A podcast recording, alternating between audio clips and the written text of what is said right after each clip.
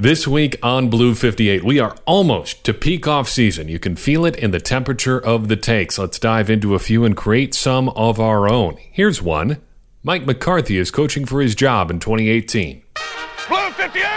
Hello and welcome to another episode of Blue 58, the one and only podcast of thepowersweep.com. I am your fearless host, Jon Meerdink. Excited to be with you here for episode number 70 boy, we need to get to some actual stuff happening in this offseason. You can tell just by the kind of stuff that's being written about and talked about in NFL media.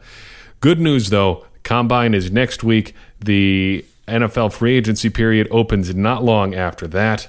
And then we are really off and running as we start talking about things like OTAs and the NFL draft and all sorts of things like that. You know, offseason workouts can start as early as April 16th.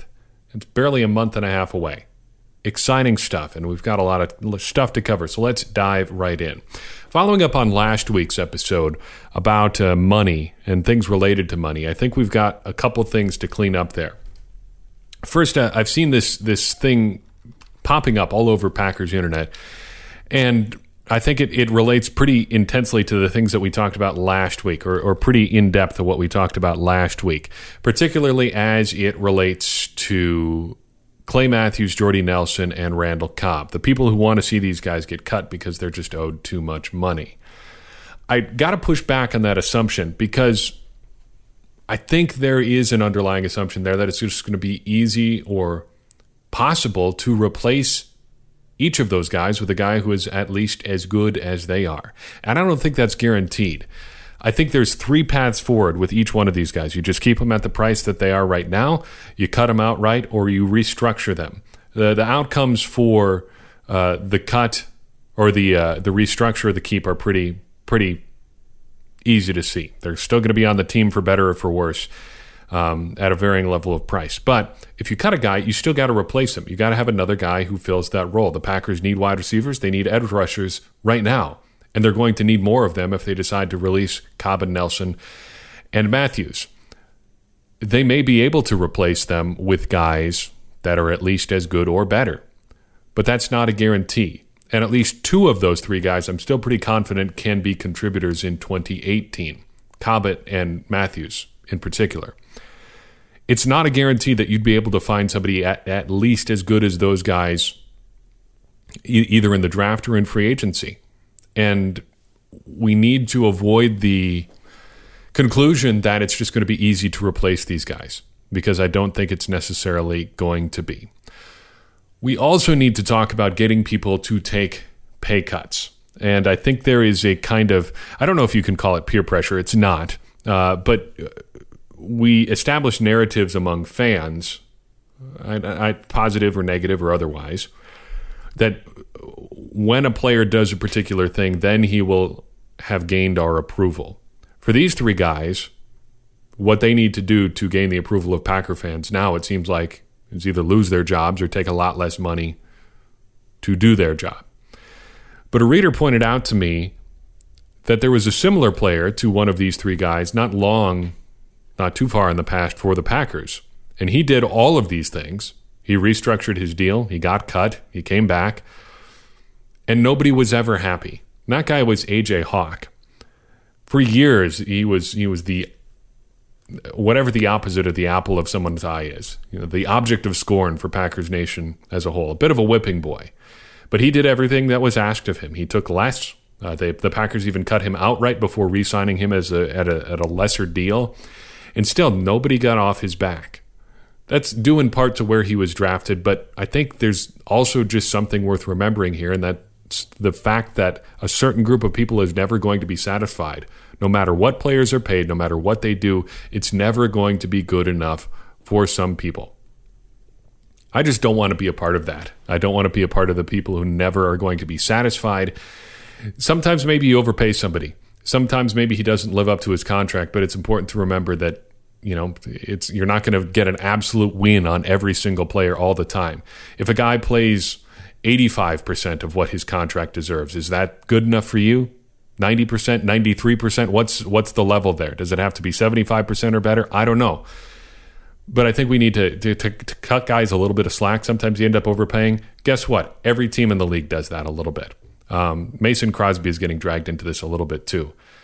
It's just silly. Uh, we we clearly need more to talk about when we start parsing players' performances down to the just the the line items in their contracts.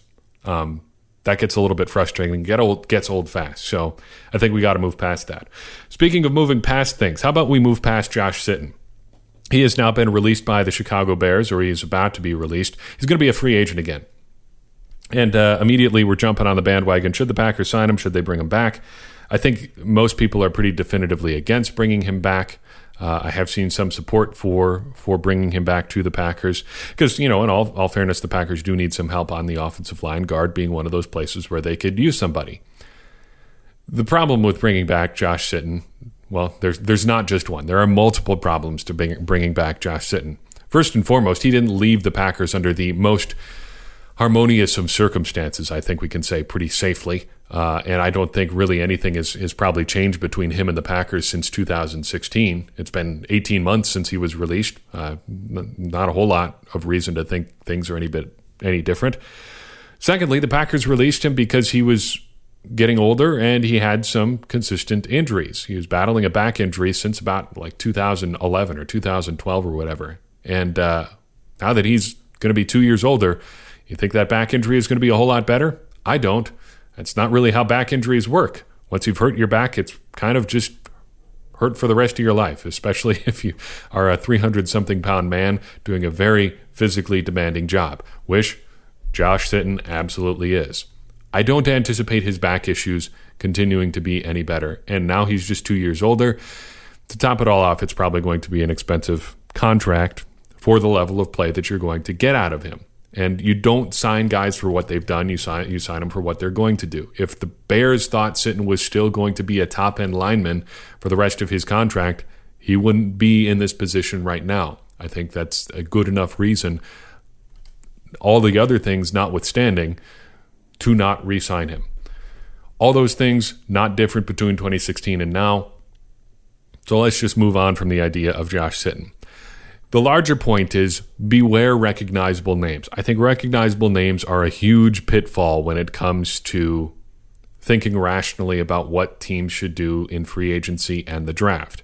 The recognizable guys are always the easy ones. They're always the the easy solutions. You know of a guy because he's been good in the past and so you your brain tells you, well, that guy can probably be good in the future. That's how things work for everything else. That works for the things that you eat, the foods that you eat, the restaurants you go to, the the brands that you buy for things like clothes and the stuff that you use to take care of your house or your car, or things like that. You start to trust brands. Players aren't brands; uh, they're human beings, and they they change over time a lot more quickly than brands do or, or products do and uh, you're not going to get necessarily the same return on your investment just because you know about something and they're a seemingly known quantity just because you know them just for that reason alone. So beware the recognizable names and that's uh, that's popping up again in the draft. Most of the guys that the packers end up drafting or any other team ends up drafting drafting are not going to be people that you've heard about unless you're an insane draftnik of some sort. And if that's your thing I,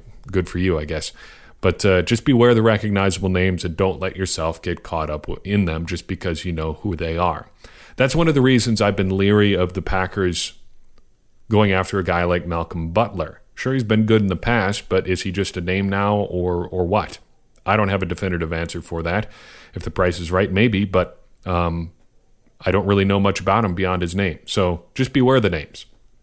Speaking of names, we got to talk about one big name in NFL media, just the media in general. Colin Cowherd is a is a, a not good at actual analysis. Uh, beyond just getting actual facts wrong and um, having half baked takes that are just uh, a collection of inflammatory words as opposed to actual reasoning. Um, there are many issues with Colin Cowherd. He's clearly done a good enough job to keep getting big contracts from from networks and and so on and so forth. So can't fault him for that. Um, he's clearly had a measure of success to some degree in that in his area of work. But uh, last week, late last week, he offered this take that the Packers' championship window is closed. He's wrong. Um, but it's not the sort of thing that we should spend a lot of time evaluating on its merits because I think we can we can do one better. We can just evaluate um, the rhetorical techniques themselves. This to me is an empty stance posing as a hot take. It is not a hot take to say, or it's not a, a take at all to say that somebody's championship window is closed because the entire idea of having a window is flawed. Just look at the people who have won Super Bowls in recent history or been contenders for the Super Bowl in recent history, other than the Patriots. It's not a lot of teams that have been like, yes, we are going to establish this window in which we are going to be relevant, then we'll have to retool and, and see what happens. No, it's it's mostly teams that got good for a year or two years, then got hot in the playoffs and won the Super Bowl. That is how most Super Bowls tend to be won. You get a team together for a year, you make it to the playoffs, that's always your first goal, and then you hope to get hot. You hope to have a better run through those three or four games that you have to play than everybody else. That's not that shouldn't be earth-shattering analysis, but in the way that we couch our discussions about the NFL, it seems like it is because we're we're always told about things like windows and opportunities and, and needing to to get to a team that is capable of winning the Super Bowl. These windows, if there are any, open and close a lot quicker than people are willing to believe. The better question is whether a team is a contender or not. And the Packers are. Uh, and any team that has a top end quarterback is going to be a contender as long as they continue to have that top end quarterback. Look even at 2015 and 2016 for the Packers. Those were not phenomenal teams. 2015, the Packers struggled, mostly because Aaron Rodgers struggled but they were one busted coverage away from being on their way to the NFC Championship game. And if they win the NFC Championship game, who knows what happens in the Super Bowl?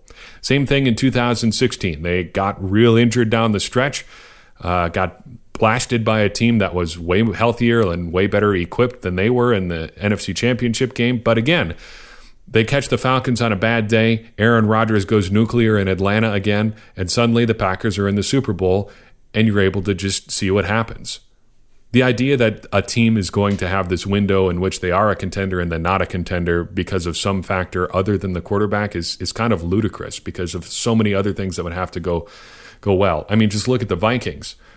If there's any team with a window, it's a team like them because they've got this this excellent defense that's going to be good for a while. It seems like they should be able to win a Super Bowl for the next 3 to 5 years perhaps. But are they an absolute contender because uh, I, because of the questions at their quarterback position? I don't know, and I think it, it's a fair question to ask. Cowherd's take is flawed on its face because you could take any team in the NFL and ask, "Do you think this team is going to win the Super Bowl, or do you think one of the other 31 teams in the NFL is going to win the Super Bowl?" And with every 31 of those teams, the better bet or all 32 of those teams, the better bet is the field. Just because of how many things have to go right for you to get to the Super Bowl at all. So don't worry about the window being closed or open because chances are there's not a window at all. The Packers are going to be a contender as long as they have Aaron Rodgers. Last I checked, they still have Aaron Rodgers because wouldn't you know it, Colin Cowherd turned out to be wrong about Aaron Rodgers being able to opt out of his contract this offseason. Wouldn't you know it? Before we dive into our main topic, uh, I've got to take a second um, to thank you. Usually, I, I, do a promotion or something like this, talking about our Patreon or our Teespring or something like that, something where you know you give us money because these are typically where the ads go in a podcast. But I've got to take a little time to thank you. Um, a peek behind the curtain into my personal life. Things have been going a little bit weird in the last eight months or so. Not bad, just a little bit weird. Uh, we've been in the process of trying to relocate, my wife and I. Uh, it has taken a lot longer than we thought it was going to. Um, it's been a lot harder to get some career stuff sorted out than we thought it was going to. And really, it's just been an enormous headache. We're fine. Everything's fine. You don't have to feel bad for us. But for me, it's been really great and really rewarding to be able to not only spend some time doing this podcast and doing the power sweep every week, but to see it grow and thrive. And that's all thanks to you, people who read this stuff, who listen to this stuff, who spend time interacting with us.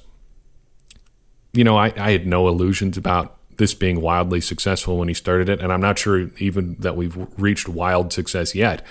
But it's been more successful than I imagined it being, and the numbers week over week and month over month and year over year bear that out. And again, that's all thanks to you. That's been super rewarding. It's been a big relief to have during a time in our life where there's a lot of other things going on that are not super, uh, well, they're not bad, but uh, they, they are kind of a headache sometimes. So thank you for that. Uh, thank you for your patience as we you, we continue to work through this and grow and change and get better at all this. And thank you most of all for listening and reading and sharing and, and clicking like and retweeting and favoriting and all that, because that all means a lot to me and I'm thankful that you're willing to do it. So so thank you for that. There, I've shared my feelings. I've done my yearly feeling sharing. Ah, that feels pretty good. Glad to have that out of the way. We'll check back in next February. I guess it was just Valentine's Day last week, so uh, sharing some feelings, I guess, is is okay. Moving right along, I think Mike McCarthy is coaching for his job in 2018, and here's why. We know a few things. First, Mike McCarthy is going into the second to last year of his contract. But coaches rarely get to the last year of their contract, much less have their contract uh, contracts expire.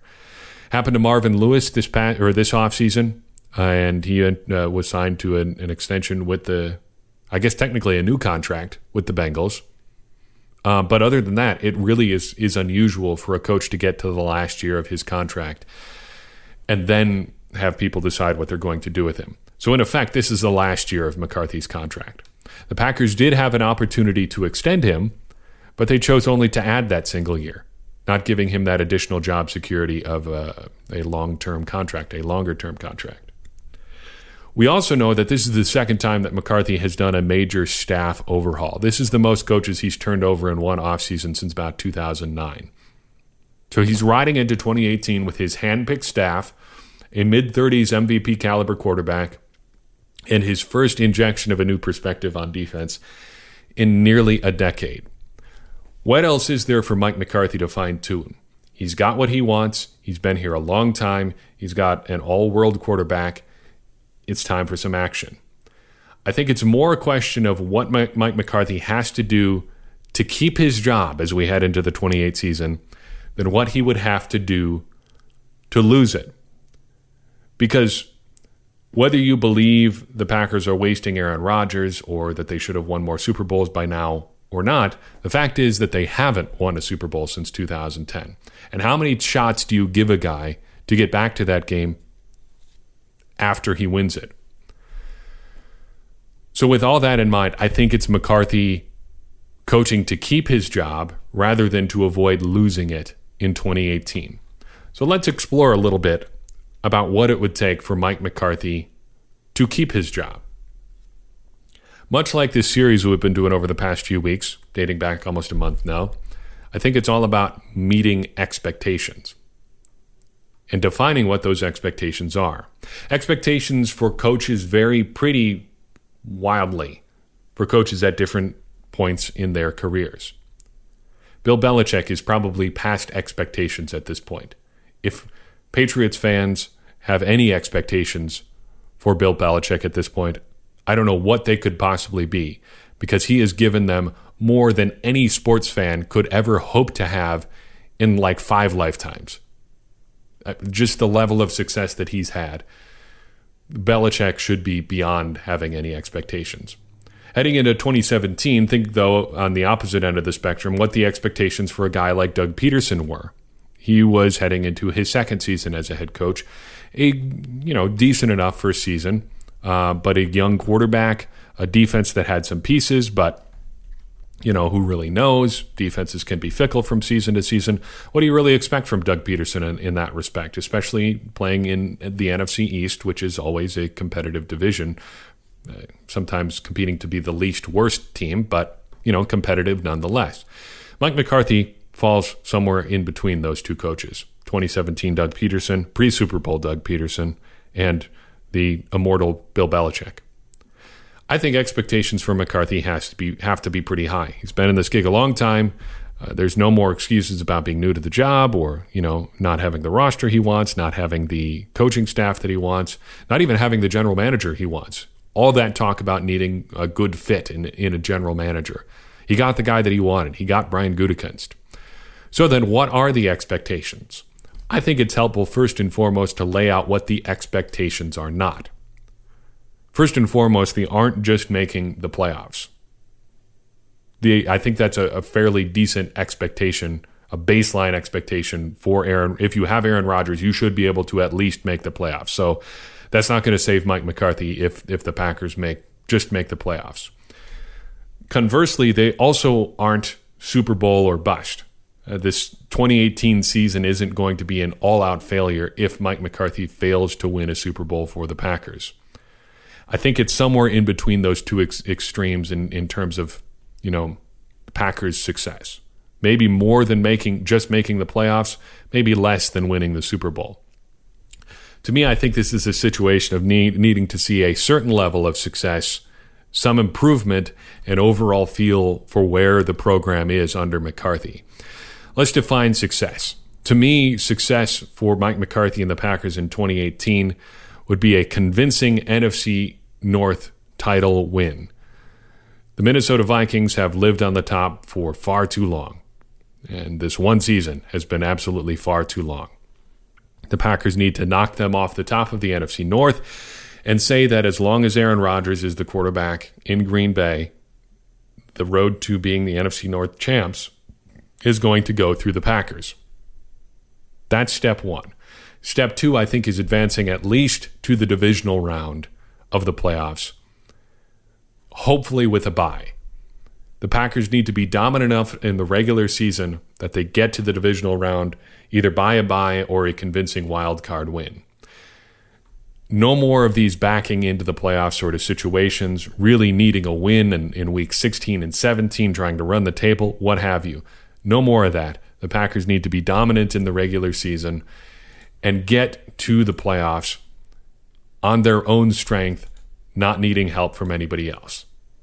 Those are the lowest level, I think, uh, of success that you could expect from Mike McCarthy, reasonably expect from Mike McCarthy.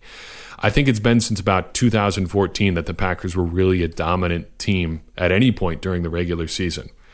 So that's been, it'll be four years now heading into 2018 before the Packers were really a, a, a tough team to face or really scared people heading into the playoffs. So I think that that's what you need to see just in terms of the, the numbers, the basic numbers, the wins, the titles, what have you. Stuff that's easy to define. From here, it gets a little bit more tricky when you start talking about improvement, what do you mean? The fact of the matter is, the Packers really didn't scare anybody on offense or on defense in 2017. When Aaron Rodgers was the quarterback, when healthy Aaron Rodgers was the quarterback, they were scary. Uh, and I think you saw teams like the Cowboys and the Bengals really feel the heat from what it meant to face a, a dialed in Aaron Rodgers. You know, winning the game in overtime against the Bengals, then that incredible drive to beat the Cowboys. Uh, that that's as good as it gets. And I think when you have Aaron Rodgers out there and he's clicking like that, then things are pretty scary. But once he was gone, there was no amount of coaching that made the Packers scary on offense, and the defense was just an absolute train wreck in which players had given up by the end of the season. That just has to be better. And if there's any situation in which this team is going to improve in those areas, it's the coaching staff in 2018, to say nothing of the players that they may acquire this offseason. They've got a coaching staff in place that should be able to get improvement out of these guys. Well regarded assistant coaches joining the Packers from teams around the league. Not only that, but again, Mike McCarthy has had his pick of guys to make things better. So if the Packers can't improve with this group, uh, with the, the group of coaches that McCarthy has picked, and if they can't be better than they were in 2017, Nobody in this coaching staff has any business being involved with the Packers. It just has to be better. Then it comes down to things like perception and feel for the team. Just some, some general questions about the Packers. When have you felt energy around this team? When have you felt a sense of general competence, making sure all the T's were crossed and the I's were dotted? When was there a sense of innovation around the Packers? When was the last time you felt like the Packers were ahead of the curve in any area? I have a hard time thinking of things. I mean, near the start of the 2016 season, the Packers are doing a lot of interesting things with guys not really having defined positions on the offensive line and being able to play a bunch of different spots. Similar stuff on the defensive line and in their linebacking group. But really, that's about all I can think of in terms of play calling, play design, you know, their use of, of analytics or, or things like that. It feels like the Packers have never been ahead of the curve. That feeling of energy, vitality around the Packers. Without getting into a discussion about Mike McCarthy's weight, this is something that I do kind of tend to agree with Bob McGinn about. There's just no sense of fire or, or drive or intensity around the top end of the Packers organization, and that includes Mike McCarthy. Then things like general competence. McCarthy, again, pretty good at this generally, but in 2017, you saw a lot of that start to fall apart. You know, running plays on, on defense with, you know, 10, 9 guys on the field, not being able to get play calls in quickly, not having Brett Hundley seem prepared enough to, to run basic offense for the Packers. That's some stuff that a good coach should be able to straighten out. And Mike McCarthy didn't seem to have a super great handle on that in 2017. If he can't do better in that area, I think you're not feeling super great about the team no matter what they do in terms of success. The success itself is probably the ultimate thing. But I think all three of these these factors, the success on the field, the general feeling of improvement, and the, the perception of a team in terms of their energy and, and just where they stand in the NFL, that's where the Packers need to improve. And if they don't make strides in those areas, I don't know how you justify Mike McCarthy keeping his job into 2019. The wild card in all of this is Mark Murphy. With the Packers' leadership structure the way it is now, he's the guy making all these calls. So, what's it take for him to fire Mike McCarthy since he has the final say over who's the head coach of the Green Bay Packers? What's it take? What is his criteria? Given how the general manager search appeared to go, at least from the outside, I'm not sure Mark Murphy has defined criteria. That may not be a bad thing, but it does make you wonder a little bit. You should be able to plan for these things ahead of time when your only decisions on stuff like coaching are going to pop up a couple times a year. You should be prepared in advance for those sorts of things. I wonder if Mark Murphy is, just with the evidence that we've seen from him in the past. While I've got you here, I want to ask you one simple question. What do you want? That's not meant to be a slight at anybody, but you know, as we head deeper into the off season, I'm always trying to get people the content that they are interested in. I'm working on some stuff behind the scenes that I hope you like, but it's mostly stuff that I'm interested in. And uh, I want to make sure that we're always serving our, our fine readers and listeners at Blue58 and thepowersweep.com.